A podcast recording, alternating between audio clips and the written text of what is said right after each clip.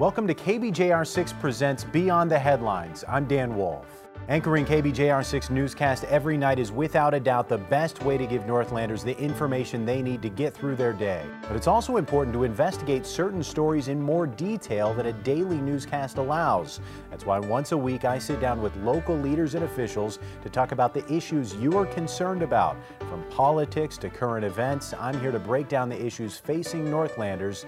This is Beyond the Headlines. This month, we got our first look at renderings of the proposed high speed rail, which would connect the Twin Ports with the Twin Cities. The idea for the project started 12 years ago, and now we're learning more about how it would operate. It's called the Northern Lights Express, which would use 152 miles of existing BNSF railway track, would make four round trips per day between the Twin Ports and Twin Cities, being two and a half hours one way. As it stands now, NLX would have six different stops along the way and would cost $30 one way. Now, the proposed $500 million high-speed railway project would stop at uh, stations in cities including Duluth, Superior, Hinckley, Cambridge, Coon Rapids, and Minneapolis. During a pitch for the railway to the Duluth Transit Authority this week, NLX Alliance members revealed some new details about the plans. Officials say the Amtrak Midwest passenger car train would include one locomotive, three to five coach cars and one cab control coach, with the train hitting an average speed of 60 miles an hour and maxing out at 90 miles an hour. A schedule was also laid out showing the train times at each stop, averaging just over two and a half hours one way. Officials shed some light on what the station buildings would look like. Adding all six stops would be ADA accessible. The stations would include a building, boarding platform, ticketing, a waiting area, parking, and multimodal access. The stops in the Twin Ports would be on the north side of Belknap Street in Superior and the Depot Station in Duluth. But of course, with all of this, project leaders say there's still a long way to go with funding. We're in the governor's bonding bill for 11, House bonding bill for 4.4 and the governor's budget for 31 million. Are we going to get that? You guys know better than I do. No. But do we have a shot? Yes. Now, those who pitch the plan say it's about more than just transportation. The project would create an estimated 3,000 construction jobs throughout the construction period. Well, not everyone is as excited about the possibility of passenger rail service between the Twin Ports and the Twin Cities. David Levinson specializes in rail transportation. He served as the chair in transportation engineering at the University of Minnesota's Center for Transportation Studies. That was from 2006 to 2016. He's now a professor of transport with the University of Sydney and joins us now via Skype. David, we thank you for joining us this morning. Thank you for having me. Absolutely. Uh, we want to start off uh, with uh, some of what you've had to say about this Northern Lights Express uh, rail proposal. You've been outspoken about the proposed rail service. Uh, why? What are your reservations? Well, the issue is that it's relatively expensive for what it does. And what it does is provide a low speed form of transport between Duluth and the Twin Ports and the Twin Cities which is no faster than existing bus service, much slower than existing air service, and isn't really competitive with the automobile because, for convenience reasons.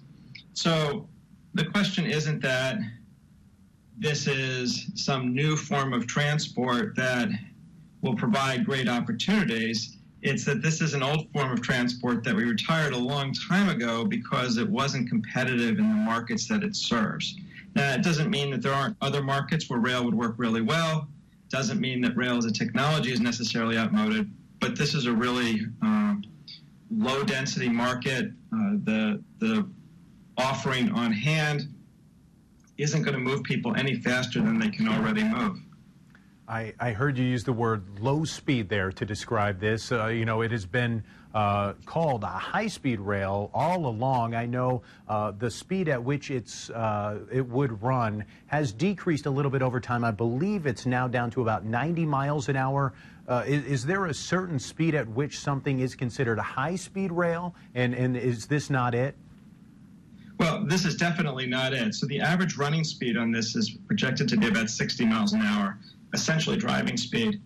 Um, at peak, it reaches 90 miles an hour, which of course means it must spend time below 90 miles an hour in order to average 60 miles an hour.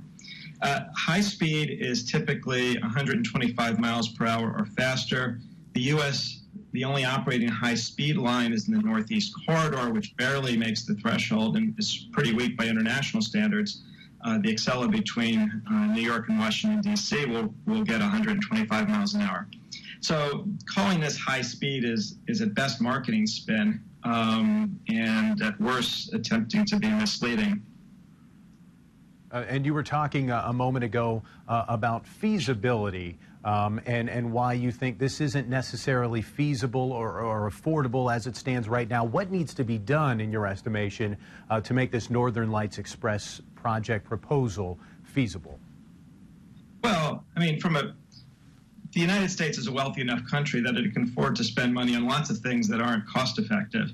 Um, the question is, what are the priorities that you have, and is this one of them? So moving a few hundred people each day back and forth who can move by other means doesn't seem to me a high priority. Uh, I don't know that there's a lot that could be done to bring the costs down on this. Uh, there are upgrades that are needed to make it safe for passenger transport. It hasn't run passenger service in decades. And there are new standards in place to make things safer. So there's a certain amount of costs involved. Um, they have cut back on the cost compared to where they were a few years ago in the proposals, and they did that mainly by cutting back on the, the speed that it would be operating at, and therefore not requiring as much additional track work as the current plan does. There's still stations and train sets that are required, but there'll only be four services a day instead of eight, as was originally proposed. So you know, you could get it down to zero trains per day, and that wouldn't cost anything except for the engineering. But what's the point? You know, that it's there's a fixed cost to providing this kind of service, and even if they fill up the trains, that fixed cost um, will never be recovered by passenger fares. And so then the question is: Is this something society should subsidize compared to other things that are important, like schools, like urban transport, where there are real congestion problems inside of large cities? And that's a question of priorities. Uh, my, in my estimation, my personal view, this isn't this doesn't rise to the level of being worth spending money when when resources are scarce. But you know, if it, it, there are worse things you can spend money on too, and so this is a this is a social judgment as to what your priorities are. But it'll never pay for itself in an economic sense. And I, have heard you uh, raise some uh, concerns when it comes to environmental uh, with this project. What exactly are those concerns? Why concern uh, about potential impact to damage to the environment when it comes to Northern Lights Express? Well, the environmental questions um, are two. One, as, as an operating facility, this is using diesel trains. Now, that's more efficient than a single person in a diesel automobile. Um, but it's less efficient than people in, in less environmentally effective um, and sustainable than people who are in electric automobiles that are powered by renewable energy. So this is not an electrified line as currently proposed. Now, it doesn't mean at some point in the future it couldn't be, but you would have to have enough demand to justify that. But even more than the operating cost, it's the question of the construction. Construction is is a big, expensive, messy process using large, usually um, fuel-powered vehicles and moving dirt and building bridges and laying concrete and laying steel rails consumes a lot of energy. And that has to be considered in a life cycle analysis of whether this is an environmentally sound thing to do. I'm going to be speaking to a little bit later in this show uh, a big proponent of this project, a very outspoken proponent of this project since its inception 12 years ago. Um, what would you say uh, to that person? Um, your advice to them, and uh, in, anything you would say to really anyone who's a big proponent of the project. Uh, and a reminder, we've got about 30 seconds here. So I think you got to think about what you, what's the best use of money, right? Now, some people would argue that because it's coming from the federal government and the federal government might pick up a large share of this project, then from the local perspective, it's worth doing because it's somebody else's money. But from a social perspective, that's a terrible way to think because everybody else thinks that way. Then we just spend each other's money on useless things. So, what's the most important thing in, in, to do in the Twin Ports in Duluth? What's the most important thing to do in Minnesota? What's the most important thing to do in the Twin Cities? To enable people to reach where they want to go. Well, David, we really appreciate you joining us uh, from the other side of the world this morning. And uh, we hope you'll join us again to talk about this topic. And uh, have a good one. Thank you. We are continuing our discussion this morning about the Northern Lights Express. Joining us now is the chair of the Northern Lights Alliance Advisory Committee, Ken Buehler. Ken, we appreciate you being here this morning. Thank you very much, Dan. Uh, first question Do you have a Christmas card in the mail for David Levinson right now? I think he brought up some very good points. I think that Mr. Levinson obviously has uh, studied this. He had uh, his facts right. He had his uh, numbers right as far as high speed. I think his definition of high speed was uh, very accurate. It's not something that we talk about that much anymore. Uh, high speed was our original estimate of 110 miles an hour, which barely makes the threshold, as Mr. Levinson, uh, Dr. Levinson said. So I think he was right on that.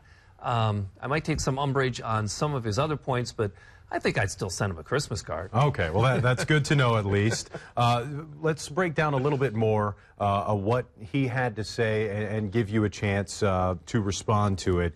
Um, first of all, and, and you touched on it right there just a moment ago, uh, that issue of, of high speed, or as he called it, low speed. Um, it, it sounds like this was uh, originally pitched as high speed, and that's just kind of something the media has held on to to a certain degree, continuing to call it high speed? Dan, that was my point. Is I think he's absolutely right. Uh, we originally had this proposed at 110 miles an hour, which is the threshold mm-hmm. for high speed as a definition. And he's absolutely right. It was almost a billion dollars, and the likelihood of spending a billion dollars on a project connecting northern Minnesota to the Twin Cities probably highly unlikely. So by cutting the speed down to 90 miles an hour and an average of about 60 to 65 miles an hour uh, at $500 million made a lot more sense as far as reality goes. And in that regard, I agree with Dr. Levinson. Okay. Um, he also made, I think, his overarching point. Uh, about the speed there, uh, he said it isn't going to move people any faster than they would already move. What would you say to that? Well, he was right on some of that. Uh, as far as an automobile ride from uh, Duluth Superior down to Minneapolis, you're about two and a half hours, which would be about the same duration as a train ride. Uh, if, on the other hand, you got on that train in Superior and uh, eliminated one of the choke points, which would be from Duluth to Superior, your ride is only two hours at that point, and you'd actually beat the car. He did say that bus was comparable, and I can tell you that the bus or the shuttle neither of those two rides are comparable mm. because when they stop, they get off of the freeway and they go into town. Now, this new direct one that goes from the airport to the airport might be a little more timely. I don't know because I haven't checked that one out yet. Okay. But in the case of the shuttle, which was uh, a predecessor to this new service, uh, that was in the area of about four hours. Mainly because when they stopped at Moose Lake or they stopped at Hinckley, they had to get off the freeway and then get back on the freeway. When we stop with the Northern Lights Express, an actual stop is only going to be about two and a half minutes. So you've got to be at the door, ready to get off, and at the platform ready to get on because we're going to come into the station and leave right away, uh, whereas a bus would take a little longer. Now, as I say, this direct one, this new one from the airport to the airport, mm -hmm. that's probably going to be a little more competitive. Okay. Uh, he also uh, talked about environmental impacts. He he made a, a different argument. Um, you've been a uh, you've been vocal about how this would help the environment by getting more vehicles off the roadways. He made a different kind of environmental argument, saying, uh, in a way, this is bad for the environment. Well, the first part of that is that trains move people with the lowest carbon footprint of any form of mass transportation other than cruise boats.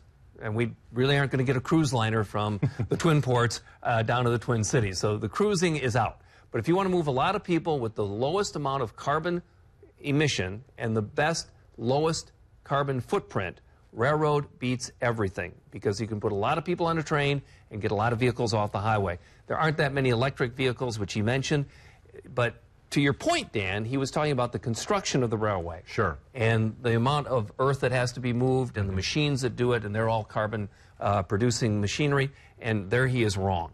Uh, this train track already exists.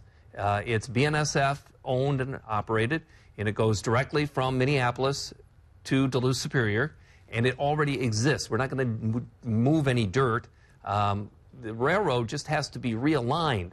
Uh, we have to and that's the construction the jobs there yeah. doing the realignment. Mm -hmm. Is that right? Exactly, okay. and that's quite honestly uh, a lot of manual labor, but not a lot of machines involved.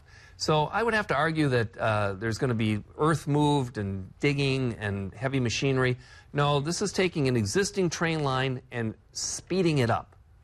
He also uh, he called it a social argument. I I might even call it a, a moral argument. He was making, saying uh, the money that could that, that that would go into this proposal uh, would be better used on something like education, health care. What do you have to say to that? I think he brings, brings up a very good point. Uh, I think Dr. Levinson has been thinking about this, and, and I would say that, you know, there's a lot of reasons not to be a proponent of Northern Lights Express. And we have people that are for this, obviously, I think the majority, but uh, there are people that are not enthused with the idea as long as they get their facts straight, um, I think that's good. And I think Dr. Levinson has his facts straight.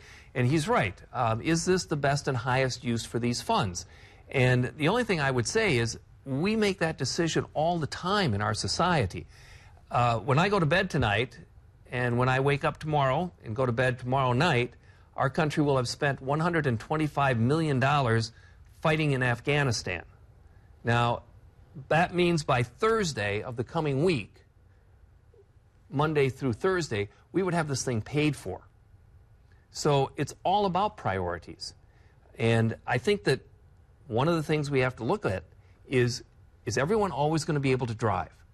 And I know my father can't drive anymore uh, from Duluth to Minneapolis. He can still drive around town, thank God, but he can't drive on the freeway, and I wouldn't let him. Um, but he may want to get to the Twin Cities. He may want to come to Duluth. Um, veterans who go down to the VA uh, will take this train from Duluth down to the VA hospital after making a transit change to the light rail uh, down in Minneapolis. Well, those people aren't driving now. This is not for everybody, it's an alternative. And Dr. Levinson is right. We have to make these decisions based on our priorities. And I would say that one of the things that has made America great is the fact that we have been able to be mobile, whether it be in our automobiles, in our trains of days gone by, or our trains to come in the future. Our mobility has been one of the things that allows us to move and interact and do it on a personal level where we can exchange ideas. And that's one of the things that made America great. We watched that interview a few minutes ago with David Levinson, and you just uh, responded to that. There's one more part uh, of that interview uh, I'd like to mention. He used the word, I think the most stinging word of all he used to describe the proposal in that interview was, quote, useless. Um, and I think that just sums up his feelings about the project. Um, what would you say uh, to his calling the project useless?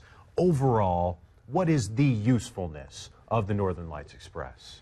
It's another way for people to travel. It is not for everybody. It will take about 2% of the traffic off of I 35. If that happens, by the way, if 2% of the I 35 traffic moves from their cars and uh, their trucks and gets on the Northern Lights Express, that will pay for the operation of this railroad. The capital cost is an investment that we as a society make in all of our transportation. Uh, that will never be paid back, but it will operate efficiently and with fare box revenues if just 2% of the I 35 traffic is moved from the roadway onto the trains. Just 2% makes this viable. I would say that I 35 has yet to turn a profit in its entire existence. Fair point. So if I 35 isn't required to return a profit, why is the Northern Lights Express required? And as far as useless, it may be for some people. Will it be for the million people that ride this train? I would say no. Um, we got just a couple of minutes remaining, but uh, we had those new developments we listed off uh, with the proposal, with hope for funding. Um, and talk a little bit more about where we are in the project right now and where it's headed. This week will be crucial, Dan, uh, down at the state legislature. I was down there this past week. Uh, we met with some of our representatives, uh, Representative Murphy on the bonding committee. We uh, had some interaction with uh, Speaker Hortman. We also uh, had interaction with Representative Hausman, all rail supporters. We also did some time visiting with MnDOT because this is a MnDOT project. You know, Northern Lights Express is not only the alliance that's working on this now. This is a Minnesota Department of Transportation registered project that they are involved in building. So it's actually a state sponsored project at this particular point. There are a series of bills that we're watching, And as an earlier clip, uh, when I was talking to the DTA, are we going to get all that money? Probably not. Are we in places we have never been before? We are in the governor's budget. We're in the governor's bonding bill, two places we've never been before. We're in a House bonding bill in four different places for almost $100 million for different projects, including, if I go back to one of my earlier comments for a moment, uh, talking about that bottleneck between Duluth and Superior. Sure. It happens to be one bridge, uh, the Grassy Point Drawbridge, and one of the bond bill or one of the House bills that we have calls for $17.5 million to speed that up, which would address Dr. Levinson's point of this being a two and a half hour trip that only competes with automobile traffic. If we could get some of these choke points, and these are being Sure. uh, addressed in some legislation, we can speed this up without having to speed up the overall speed of the train. Well, it, we have been following this from the beginning, back in 2007 when it was first proposed, and we will continue to do so. Ken Buehler, we appreciate you being here. Thank you very much, Dan. That is all the time we have this week for Beyond the Headlines. I'm Dan Wolf. We are back here next week. We'll see you then.